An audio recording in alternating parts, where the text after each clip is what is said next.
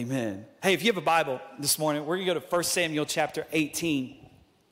And I'm going to do a third part to this thought we've been talking about, overcoming insecurity.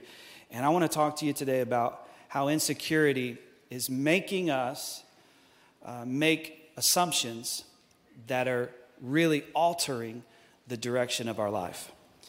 We're going to go to First Samuel chapter eighteen. And if you're here today and this is the very first time you've ever been to Calvary Church, we just want to welcome you and thank you for coming. Can we make some noise for our visitors? Thank you guys so much for being here. It means the world to us. It means the world to us. First Samuel chapter eighteen, I'm going to start in verse five. This is going to be a, a story that we referenced early on. I think it was the first week that we were talking about overcoming insecurity. I referenced this story as a point, but I want to elaborate a little bit more on this, this story. This story has really affected and changed my life so much because um, it's revealed to me so much about me that I didn't want to know. Have you ever read the Bible and it and It revealed something about you to you that you did not really want to know about yourself? Have you ever read the Bible and the Bible just disagreed with you? I really I really worry about people that read the Bible and the Bible never disagrees with them. That concerns me. The Bible disagrees with me all the time. I'm always just like, I don't like that. That shouldn't be in there. If I was writing this book, you know, but it's it's there. And so I have to deal with it. First Samuel chapter eighteen, verse five, this is what it says. I'm reading from the New King James Version. It says, "So David went out wherever Saul sent him and behaved wisely. And Saul sent him over the men of war, and he was accepted in the sight of all the people and also in the sight of Saul's servants. Now it had happened as they were coming home when David was returning from the slaughter of the Philistine," they're talking about Goliath, "that the women had come out of all the cities of Israel, singing and dancing, to meet King Saul with tambourines, with joy, with musical instruments. So the women started singing, and as they sang, they danced, and they said this, 'Saul has slain his thousands, and David his ten thousands.' Then Saul was very angry, and the saying displeased him, and he said, 'They have ascribed to David ten thousands, and to me they have ascribed only thousands.'" Now this sentence is a sentence that's an assumption that begins to take Saul's life in a completely different direction. He says this, he says, "Now what more can he have but the kingdom?" Now what more can he have but the kingdom? He started to assume that David, because of something somebody else said, something somebody else sang, that wasn't even true, he started to assume that David wanted to take the kingdom from him. Because of this, everything, all the dynamics in their relationship started to change. So verse nine, "So Saul eyed David from that day forward." One translation says he kept a jealous eye on David from that day forward. "And it happened on the next day that a distressing spirit from God came upon Saul, and he prophesied in the house." Isn't it an incredible thing that you can do spiritual things stressed out? And just because you're doing spiritual things doesn't mean your heart is in the right place. Just because somebody prophesies doesn't mean their heart's right. There's an assumption sometimes that I think, I think we think that because God is using us, we assume that he's okay with us. Oh, man. See, that's that stuff God revealed to me that I didn't want him to talk to me about. "Well, I'm preaching really good on Sundays, but I don't like your life on Tuesday." Oh. But I thought my spirituality in front of people would make up for my deficit behind closed doors. Oh, no, that's not how it works. Okay, so anyhow. So the Bible says, "Next day that distressing spirit from God came upon Saul, and he prophesied in the house. So David played music with his hand, as at other times. There was a spear in Saul's hand. And Saul cast the spear, for he said, 'I will pin David to the wall.'" Did he say this out loud or internally? Because I'm thinking he said it out loud because maybe this is why he missed. Maybe this is why David was able to avoid it. You, you imagine you're just sitting there, and all of a sudden the guy, you're, he's prophesying. Like all of a sudden, I'm just preaching. And I'm like, "Ha ha, and God said." And I pick up one of these lightsabers and just...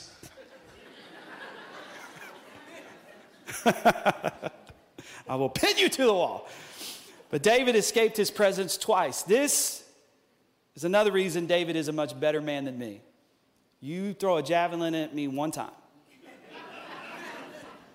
and it's a wrap. Somehow, this happened twice.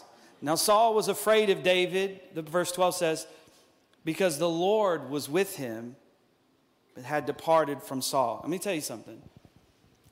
Very often, people hate you, but it's not really that they hate you. It's that they hate that God is with you. Man, could so much of my hate towards some people, my jealousy, my envy, be from this thought that God is with them and maybe he isn't with me?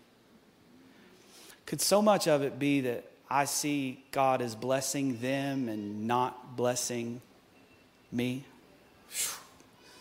I think we need to pray about this portion of Scripture, because this is going to be a really difficult thirty minutes for everyone in this room. I don't know if the people from first service are ever coming back. So now's your opportunity. Okay, close the doors and lock them. All right, Father, in Jesus' name, we thank you for your word. And we're asking over these next few minutes that you would speak clearly to our hearts. Help us to receive what you have to say to us. This is going to be challenging. This is going to be convicting. But there is no condemnation. So we're praying that there wouldn't be a feeling of condemnation in the room, but conviction would flood our hearts, and we would leave this place uh, repenting. In Jesus' name, amen. Uh, a few years ago, I was having I was having uh, lunch with, with someone, and they had asked to meet, and I, I said, sure, I, I'd love to meet with you. And so we go to eat, and this is years ago, because we we ate at uh, where Mellow Mushroom is right now, but it wasn't Mellow Mushroom any longer. And I remember this day very, uh, very vividly, because this was a very important day in our family. This is the day we found out that our son Oliver had some sensory disorder issues, and we were going to have to go through some therapy and all of this stuff. And Uh, it was a big day for us, and uh, altered kind of the next few years and even even the current years of our life. And so I was very distracted at this lunch. But I never told the person that I was eating lunch with what was going on. I never said, hey, you know, right now we're waiting on the results from our doctor. We're waiting to hear about what's going on with, with our son. And I never said that. I just, you know, pastor, just walked in there, just bless God, you know, everything's good. And you know, full of faith, and I might have to pray for this guy. And, but I, I couldn't help it. I was very distracted. I was on my phone. I was uh, Monica was texting me, and we were both concerned, and we were texting back and forth and waiting to hear from the doctor. And so I kept saying stuff. I'm sorry, I got to take this message. I'm sorry, I got to answer this phone call. And and I could tell he was frustrated, but I, I didn't know him very well, and I, I didn't know, you know, I I, did, I just I didn't know. I was so distracted. And so the the meal is finished, and we leave, and, you know, for about a month, it's it's just awkward at church. He he would just kind of avoid me and uh, wouldn't talk to me like he had been talking to me before. Usually he was the type of guy, after church, he'd come up front and say hi and talk to me about the message and stuff, but he stopped all of that. And so I'm I'm like, why is this guy mad at me? And probably because I was so distracted at that lunch. He probably thinks I'm terrible. And then, you know, a couple months later, I get an email, and this person has never emailed me. They had always just communicated with me up front. But I get an email, and this email is like, you know, like, have you ever got an email, you know, like before you even click on it, man, this is, oh, man, this one's going to be a long one. And it, it was a long one. It was full of, like, letters. That, like, it, was, it had places where letters were, like, bold and all caps. And I was like, oh, this is, the, the, the matter of fact, the, the message said very important. It was all caps. And uh, so I was just like preparing myself to read it. And basically, it was just a rundown of all the ways I'd failed him as a pastor. And so so we're, I'm going through it, and it's like, you know, that's not how a pastor acts. I was very new. Today is actually, it's funny, Today is actually October eighteenth. Seven years ago on this day, Monica and I were set in as the lead pastors at Calvary Church. It's today. Seven years ago. And uh, um, so, so I, it was early on. So he's he's he's trying to he's talking to me about how the pastor should act at lunch. And uh, so, help me, Jesus. Um, so we're ta- I'm, I'm reading it, and it's giving me all this stuff. You know, you weren't paying attention to me and stuff. And and I, at first I was really upset, and then I started to think, you know, I never told him what was going on. So I guess he just assumed, because he didn't know what was really going on in my life, he assumed that because I was disconnected, that I was I wasn't paying attention to him, I didn't care about him, I wasn't invested in him, you know, and all this stuff. And uh, you know, if that's how you treat me at lunch, it's probably how you're going to treat the people of God, you know, that kind of stuff. And I, I thought, you know, if if he only knew what was in my head that day, he wouldn't have assumed that about me. Have you ever made some bad decisions based on bad assumptions?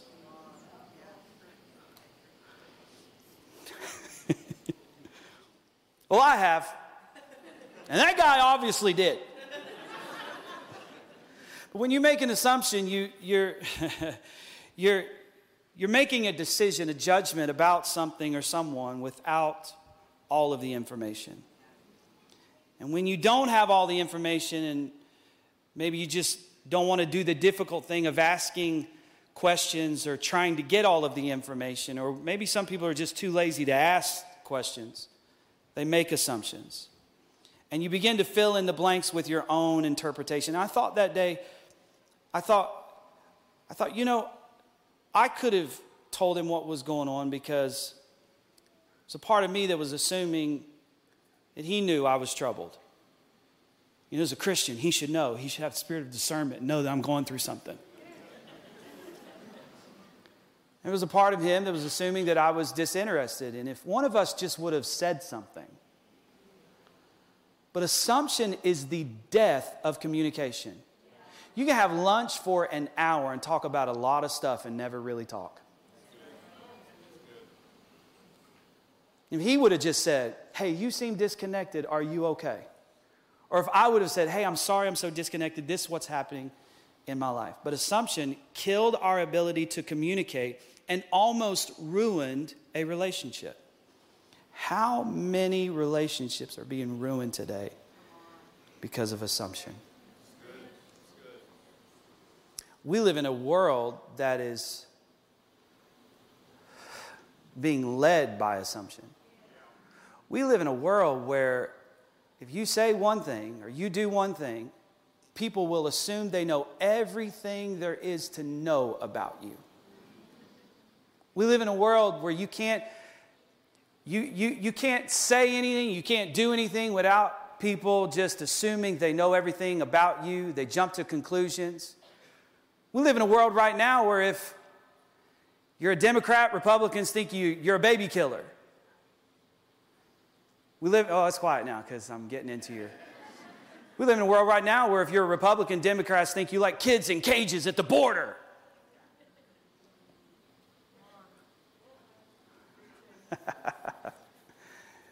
We live in a world right now where people who are white are assuming that every black person thinks they're a racist. We live in a world right now where everybody is assuming everything about everybody. You say anything negative about the police, you hate the police.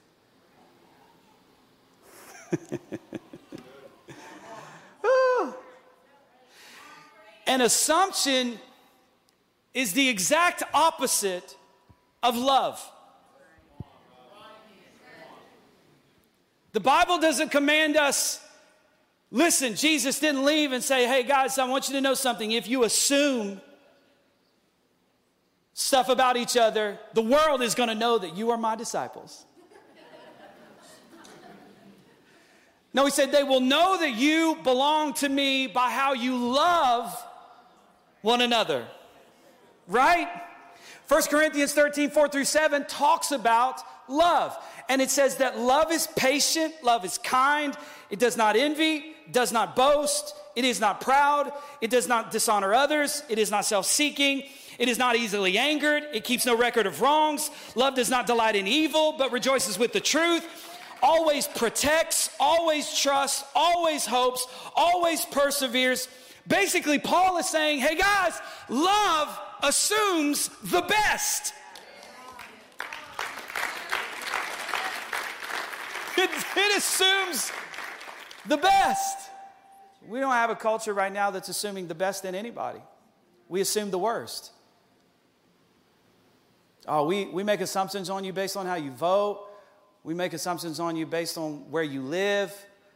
We make assumptions about you based on the clothes you wear. We make assumptions about you based on your past, decisions you've made in your past. We make assumptions every single day. And those assumptions, just like the assumptions Saul made, what else can he have but the kingdom, are altering the direction of our life in ways that are really even hard to describe. But it is destroying relationships. Assumption is the world's business. It's not the business of the church. But for some reason, not only is the world divided, but I don't think I've ever lived in a day where Christian people are more divided than they are right now. An assumption is the enemy of real love. So here's what, here's what I would suggest to you. If we're going to assume anything, let's assume we are wrong.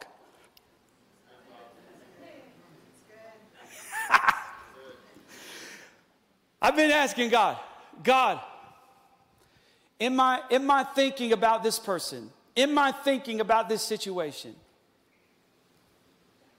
where could I be wrong? And the truth is out there. But the truth is harder to get to than the assumption you want to make. The truth takes some time sometimes to get to. The assumption is the path of least resistance. But it's also the path, the path of the least growth in your life. And so when you are a person of assumption, all you do is fill your life with the things that connect the dots on the assumptions that you've already made.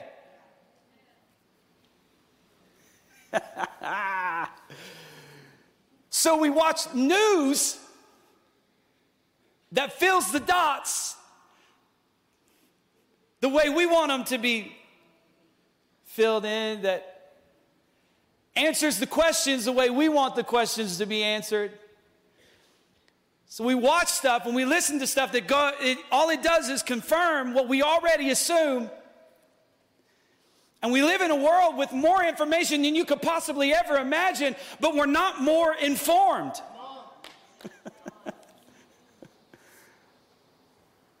We're actually more ignorant than we've ever been.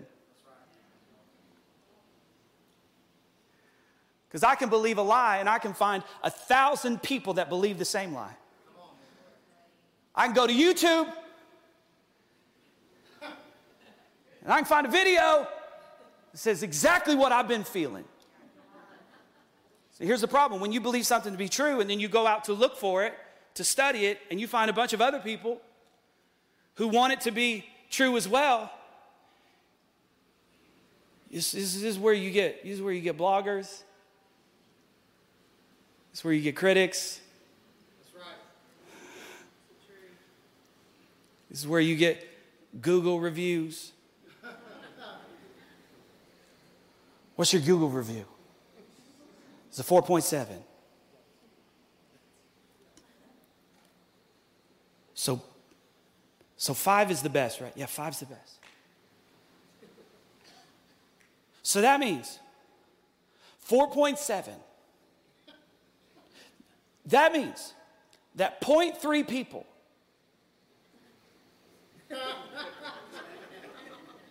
who come to your business, who come to your place of work and don't like it,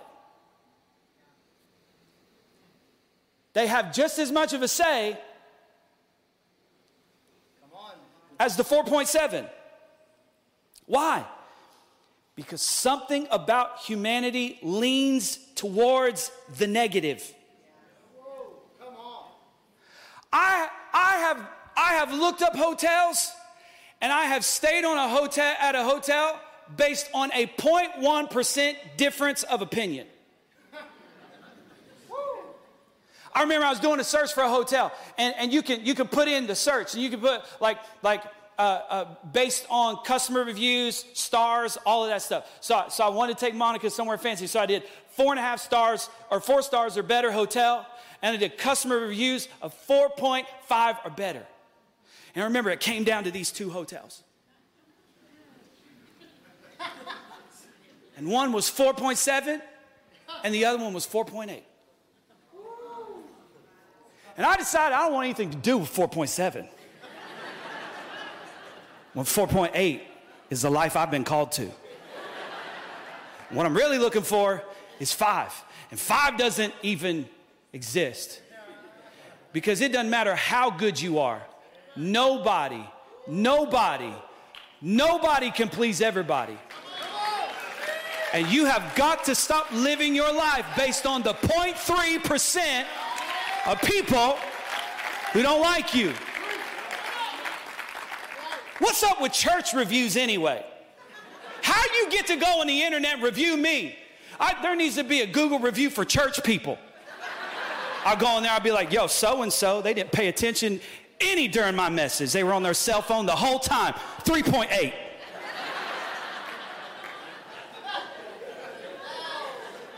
So-and-so, all they did was complain and they never tithed. two point five.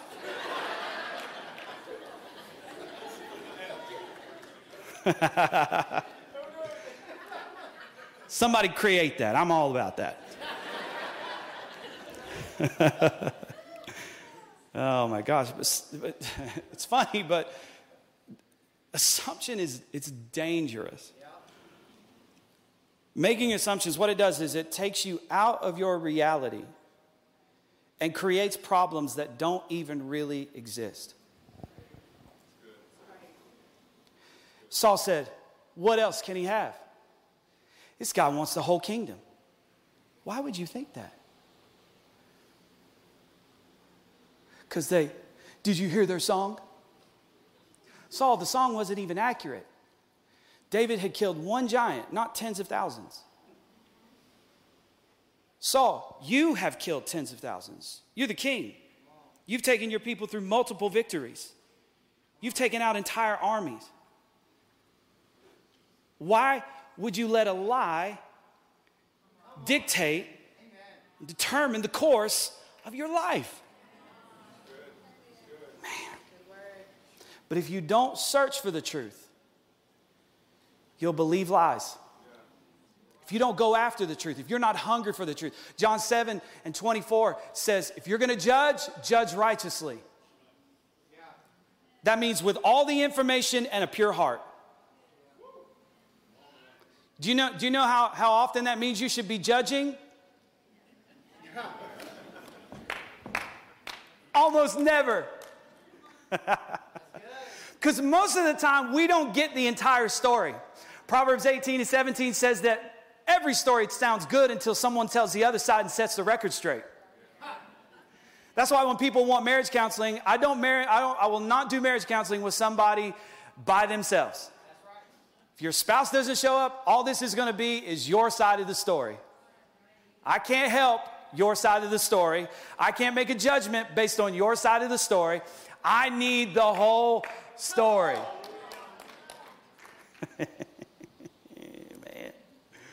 Assumption. Man, Robbie, why can't you just leave this alone? Why can't you just let me have my little corner of disagreement with everybody? Why can't you just let me have my side of the street where I throw stones at the other side of the street? Why can't you just let me sit here and think the way I want to think about other people and other situations and people from other nations and people from other races and people from different backgrounds? And Why, why won't you just, because that's not what love does. And as a follower of Jesus, you are commanded, It's not a suggestion. You are commanded to love. And I want to remind you what love does. You don't get to, you don't get to make a decision about what love is. You didn't, you're not the author of love. You don't get to decide what love is. You don't get to say, this is my version of love. There is no version of love other than the version that God has set. And he said love is patient, love is kind. It doesn't envy, it doesn't boast, it's not proud, it doesn't dishonor, it's not self-seeking, it's not easily angered, it keeps no record of wrongs. Man, I could just stop right there, but he keeps going. Love is not easily, it doesn't delight in evil, rejoices good. Man, always protects, always trusts, always hopes,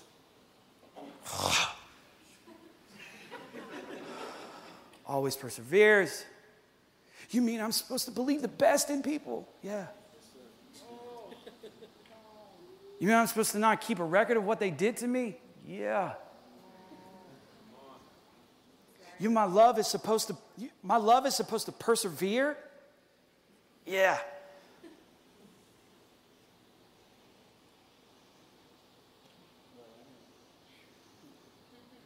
I don't, I don't know. I don't, I don't really know. I'd rather assume the worst. Why would I rather assume the worst? Because it makes me feel better about me.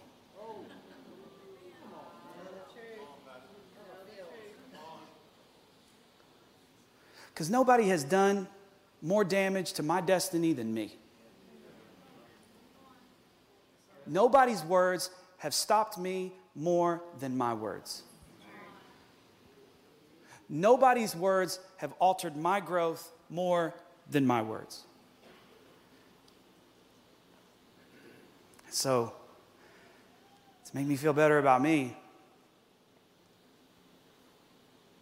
I'd just rather assume the worst about you. Because it comforts me.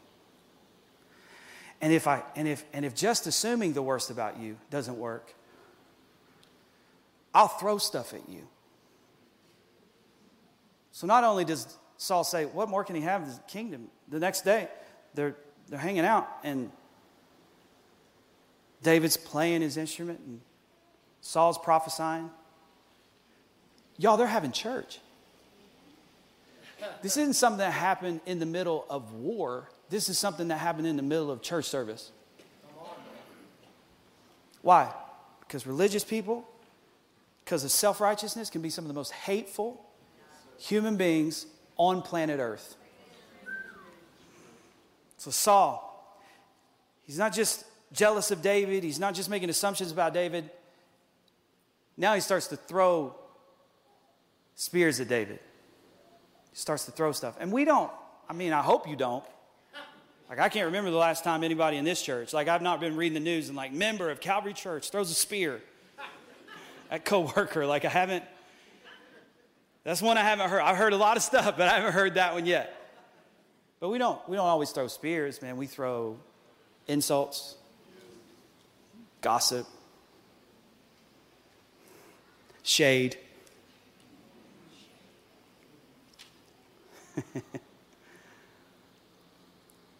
Why? Because here's something about us we have to realize.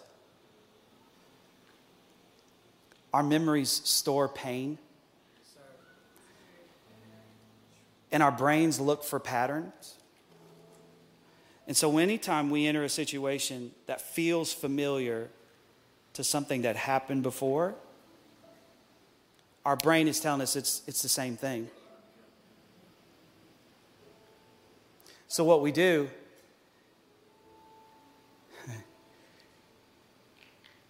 is we bring old pain into new situations, and we ruin new things by treating them like old things. I'll never forget, I was in my office one day, and there was this couple in the church, and they they were they were brand new, and but the, man, they had just gone all in. They were serving and, and helping, and it was just, it was incredible. They, they were just really, really, really a part of what, what we were doing. And I was just so grateful. And so I, I heard they were in the in the hallway, and I walk out to the hallway, and I said, hey guys, come into my office. And uh, they both, like the life went out of them. Like they were getting called into the principal's office.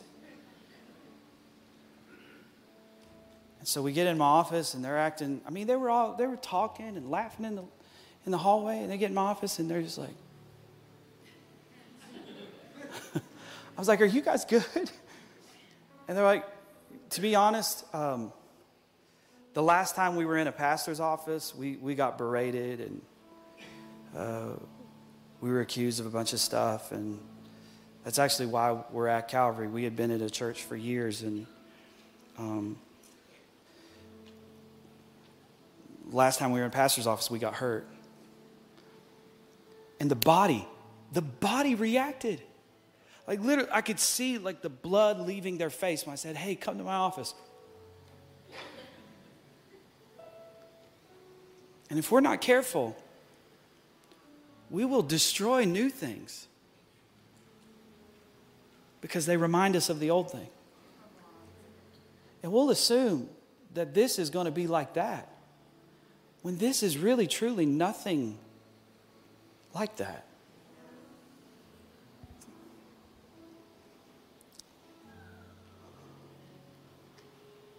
So your memory stores pain.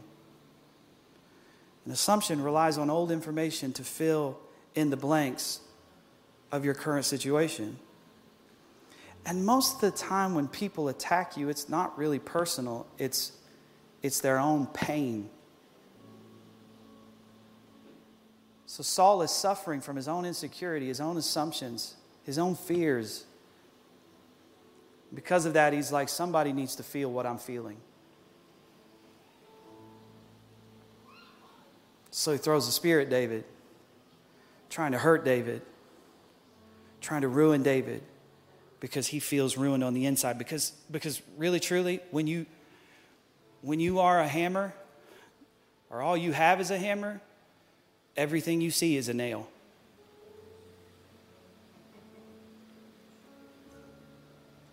When you see this, the world a certain way, you see the world a certain way. And everything that you see runs through that filter. When you see racial injustice, if you've been raised with a certain point of view, you see it that way. You don't ask any questions. You don't have any conversations. You just know that you know that you know. When you see something happening to someone, you see a homeless person on the street, there's assumptions you make. Probably there because they're addicted. Probably there because they, they don't have work ethic. Or if I give them this money, they're probably going to use it for drugs and alcohol. God never asked us to assume what somebody would do with the money we give them in their time of need. He just commands us to help. He says, when I was hungry, you fed me. When I didn't have clothes, you clothed me. You didn't come in and check my motives. You come in and say, hey, listen, I can only give clothes to people who are going to actually wear them. I'm only going to give you this food if you're actually going to eat it. Where did all that come from? It comes from our own wicked hearts. Our own disappointments with ourselves.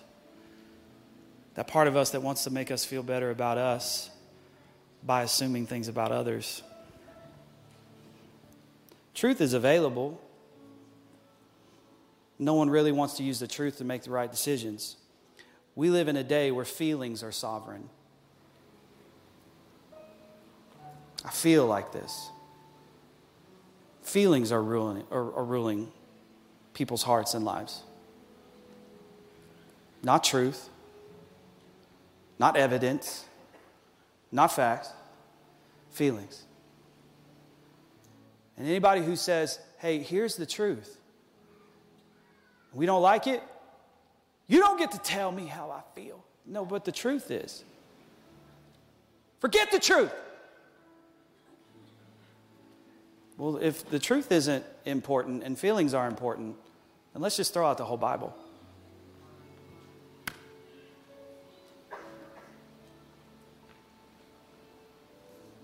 Truth.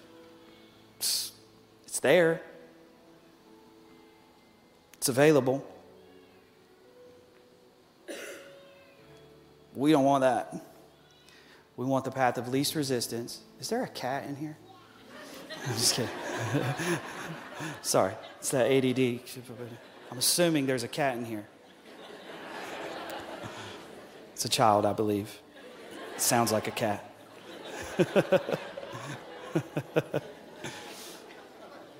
If we're not careful, it's just like you, Rob, take a serious moment and ruin it. You had, you had him in the palm of your hand and you ruined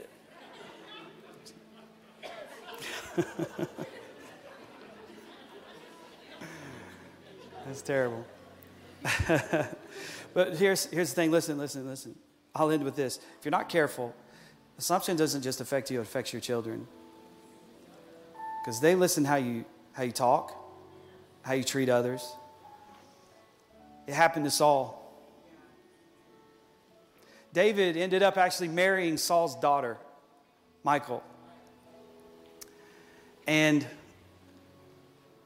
David gets this idea that he wants the presence of God to be back in the city of God. And so he gets out and he gets the Ark of the Covenant and he brings it back. And as he's coming in to town, David, it's not the ladies dancing this time, it's David dancing. David's dancing, he's praising God. And the Bible says that his outer garment kind of falls off and uh, he's he's kind of partially exposed there. And his wife is watching from a, from a window, Michael. And when he gets home, the Bible says, she looks at him and says, "Oh, wow, look at you. You made a spectacle of yourself out there today, dancing around. I bet all of the slave girls loved that. I bet you got all of their attention." Same thing. Dad was mad. Saul was mad because of what the ladies were singing. She's mad because of what she's thinking the ladies are assuming. The Bible says that from that day forward, her womb was closed up and she never had a child. Why does something like that happen? Because when you make assumptions, you live an unfruitful life. Unproductive, unfruitful life. Unproductive, unfruitful life. I've watched these people criticize churches and ministries and people and having no real concept, having no real relationships with those pastors, leaders. You could, if you wanted to, you could take the past ten years of sermons I've preached, and if you pulled out little bits here and there, you could, you could create any narrative around me that you wanted to create. You go out there on YouTube, and you could find some angry past member that left Calvary Church who would say, "I'm a heretic." And you could get some followers on YouTube, and you could have a channel even. Robbie Hilton, false prophet. They'd probably pull like clips of me saying, "Was that a cat? See, he believes cats. There's a spirit of the cat in that church. That's why it sounded like a cat. It was just a kid. Spirit of a kitty cat in that church." That's what they'd say. You can create whatever narrative you want to.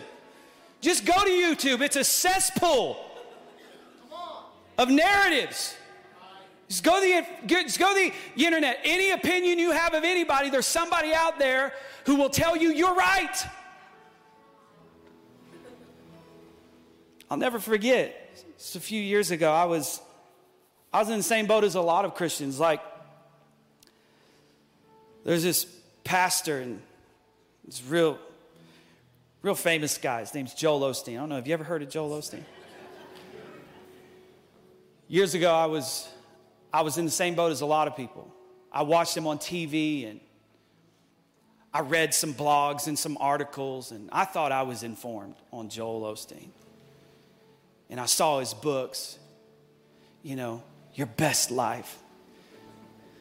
I'm like, pfft, his fancy suits, his big church, his big old house. Probably doesn't even really love Jesus. False doctrine, false prophet. Best life now. Well, I'm living my worst life now. Suffering for Jesus.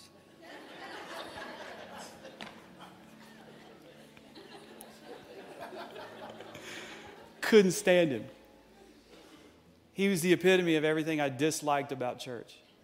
Fancy suits, perfect hair, constant smile that just made you wonder, he can't really be that happy.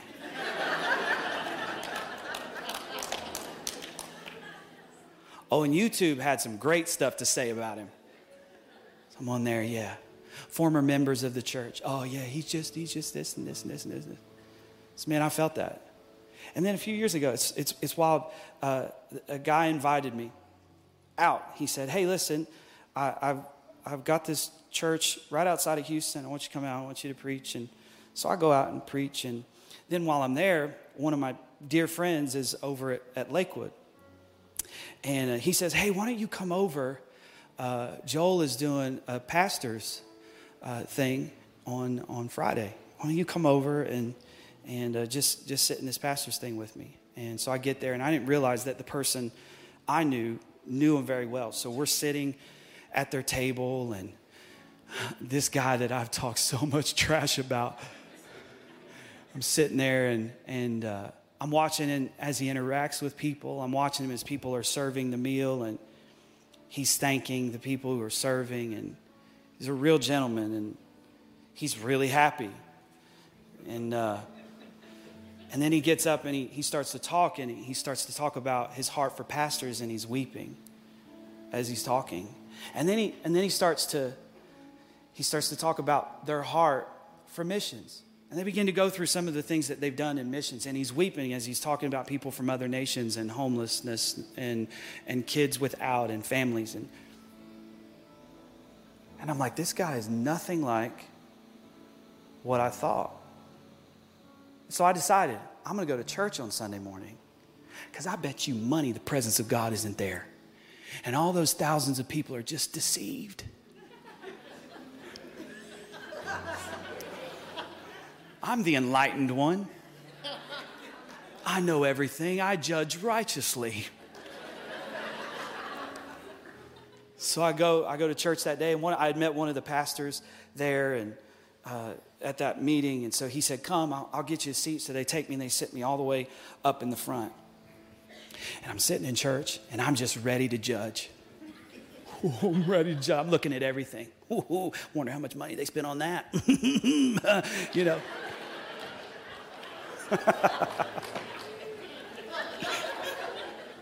ooh, ooh, you got a fancy globe that turns. Ooh, ooh, fancy. Oh, man, I'm I'm in prime judgment mode. Then all of a sudden, boom, the music starts.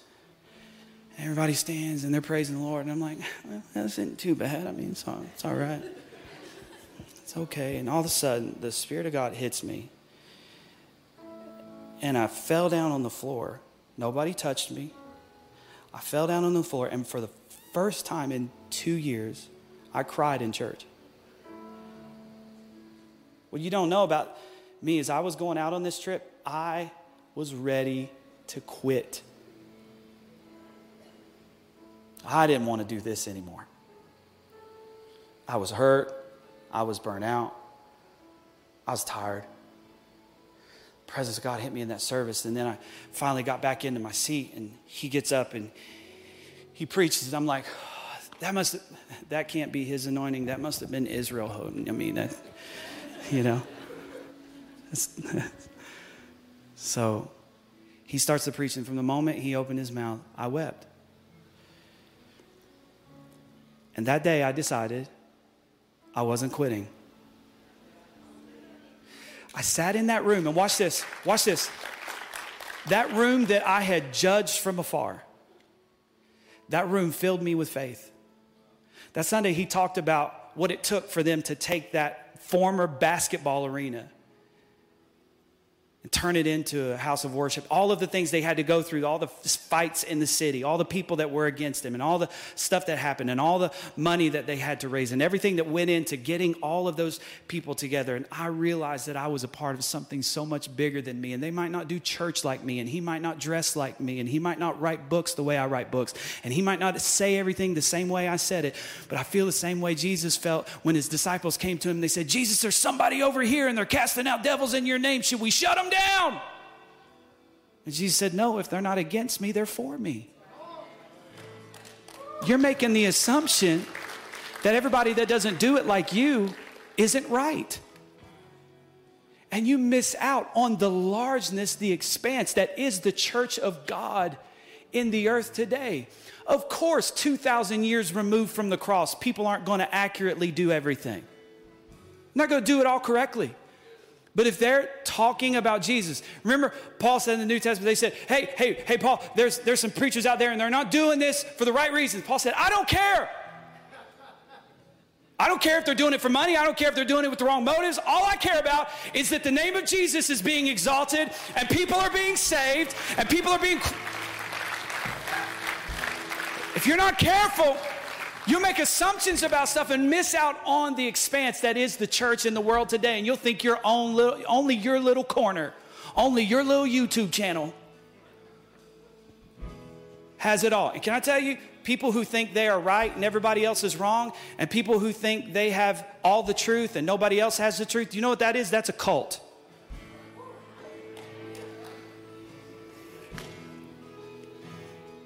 That's why I tell you, this church is a non-denominational church. Do you know there are Presbyterian people in here? There are people who grew up in Catholic churches in here. There, there, there are people who are, who are, who are Methodists in here. Imagine it, Methodists coming and listening to this boy in jeans and tennis shoes. We're in here. We're in here. We're all together. We're black. We're white. We're old. We're young. We're rich. We're poor. Some of, listen, some of you believe in speaking in tongues. Some of you don't.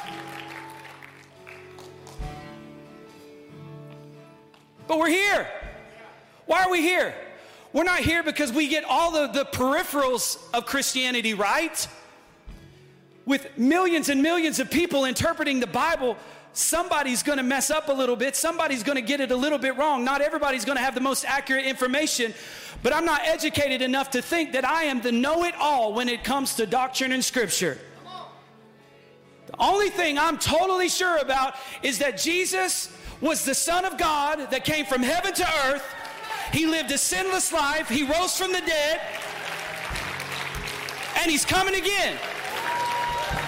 I don't know when He's coming. I don't know if He's coming before the tribulation, in the middle of it, or after it. I just know He's coming. And I'm not going to fight with you and disconnect from you and make assumptions about you, because I am the beacon of truth. All who hear me are now enlightened to the way. No, man.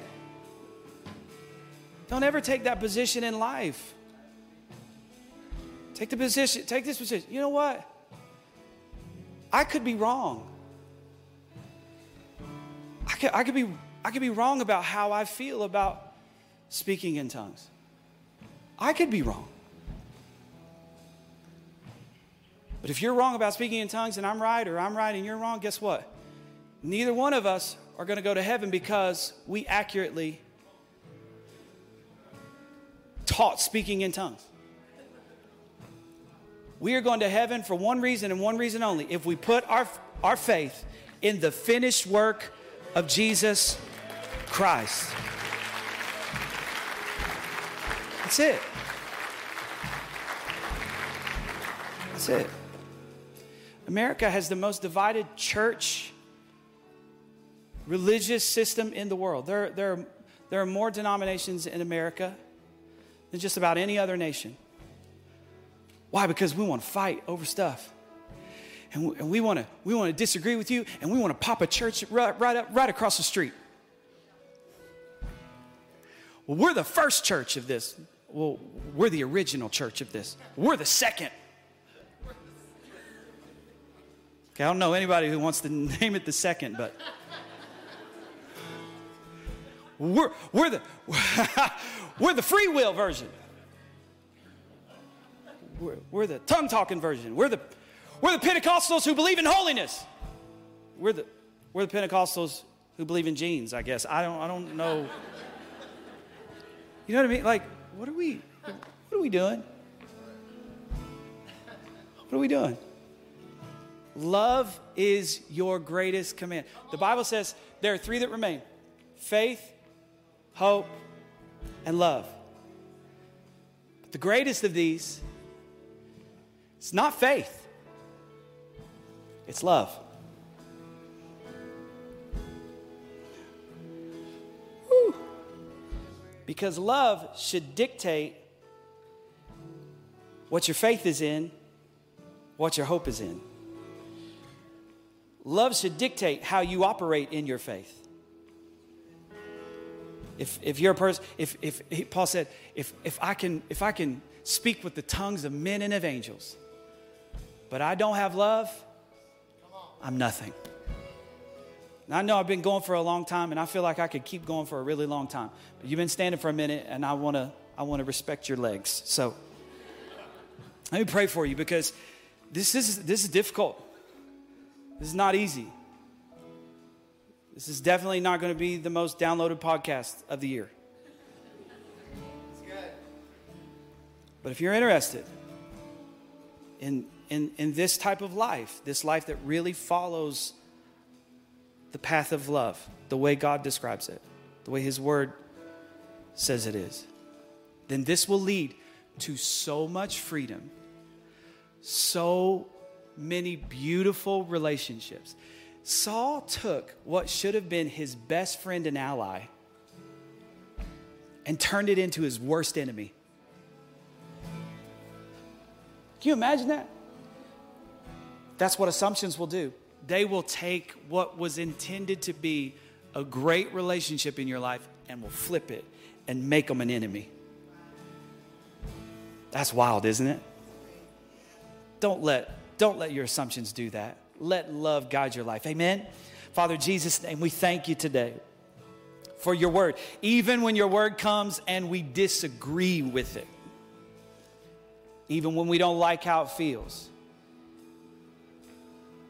even when it hits us the wrong way, even when it feels like your word pushes us into a place where it's like, you need to make a decision. Are you going to go this way or are you going to go that way? Are you going to follow me or are you going to follow your feelings? Are you going to follow my word or are you going to follow your emotions? Today, God, we make a decision. We make a decision that we choose your word above all else. We choose your word, not our feelings, not our emotions, not our assumptions. But God, we choose today to assume the best. To assume the best. In Jesus' name we pray. And if you want to, you can say amen. Amen. Amen. Amen. Listen, I appreciate you. I appreciate your time today. Thank you for giving me that sixteen extra minutes today, and I'm really grateful. If you need prayer for anything, we're going to be around the front. Listen, today as you're leaving, uh, just one moment before you before you start walking around and heading out, I, I want to ask you to be praying. It's a family in our church um, that experienced a devastating loss this week. Um, Yvette and Kevin Bryan. Kevin passed away while they were out of town this past week. Shocking, unexpected, and the family is really hurting and really grieving. Uh, Kevin and Yvette are crew leaders here at the church, and they serve here at the church. Very involved, very much a part of what we're doing, and so our hearts are breaking with them. And I wonder, maybe we could, before we leave, let's pray for them. Uh, I'm going to be doing the funeral this afternoon, so let's pray. They're going to be doing it in this room, and, and maybe maybe we could believe that the presence of God that we feel in the room right now is just going to stay and remain, and when they walk in, they're going to feel that peace of God in their hearts and in their lives. So, Father, in Jesus' name, we send our love and our prayers to the Bryan family. We thank you, God, for Kevin's life. We thank you for uh, the, his incredible life. What an incredible human being. You gave us the opportunity to know and to love. Thank you for bringing them here to Calvary. Thank you for uh, every word said, every encouragement he gave, every hug he gave out, every everything he did. He lived his life well, and he lived his life for you. And we thank you for that. Today, we're asking for the peace of God that the Bible says passes all understandings, that that peace would guard their hearts and their mind through Jesus Christ. In your name we pray. And everybody said amen. Amen. And if you know them and you can, reach out. uh, or if you're on, you're on Facebook, you might have seen it. Reach out and let them know you love them and you're praying for them. God bless you. We'll see you very soon.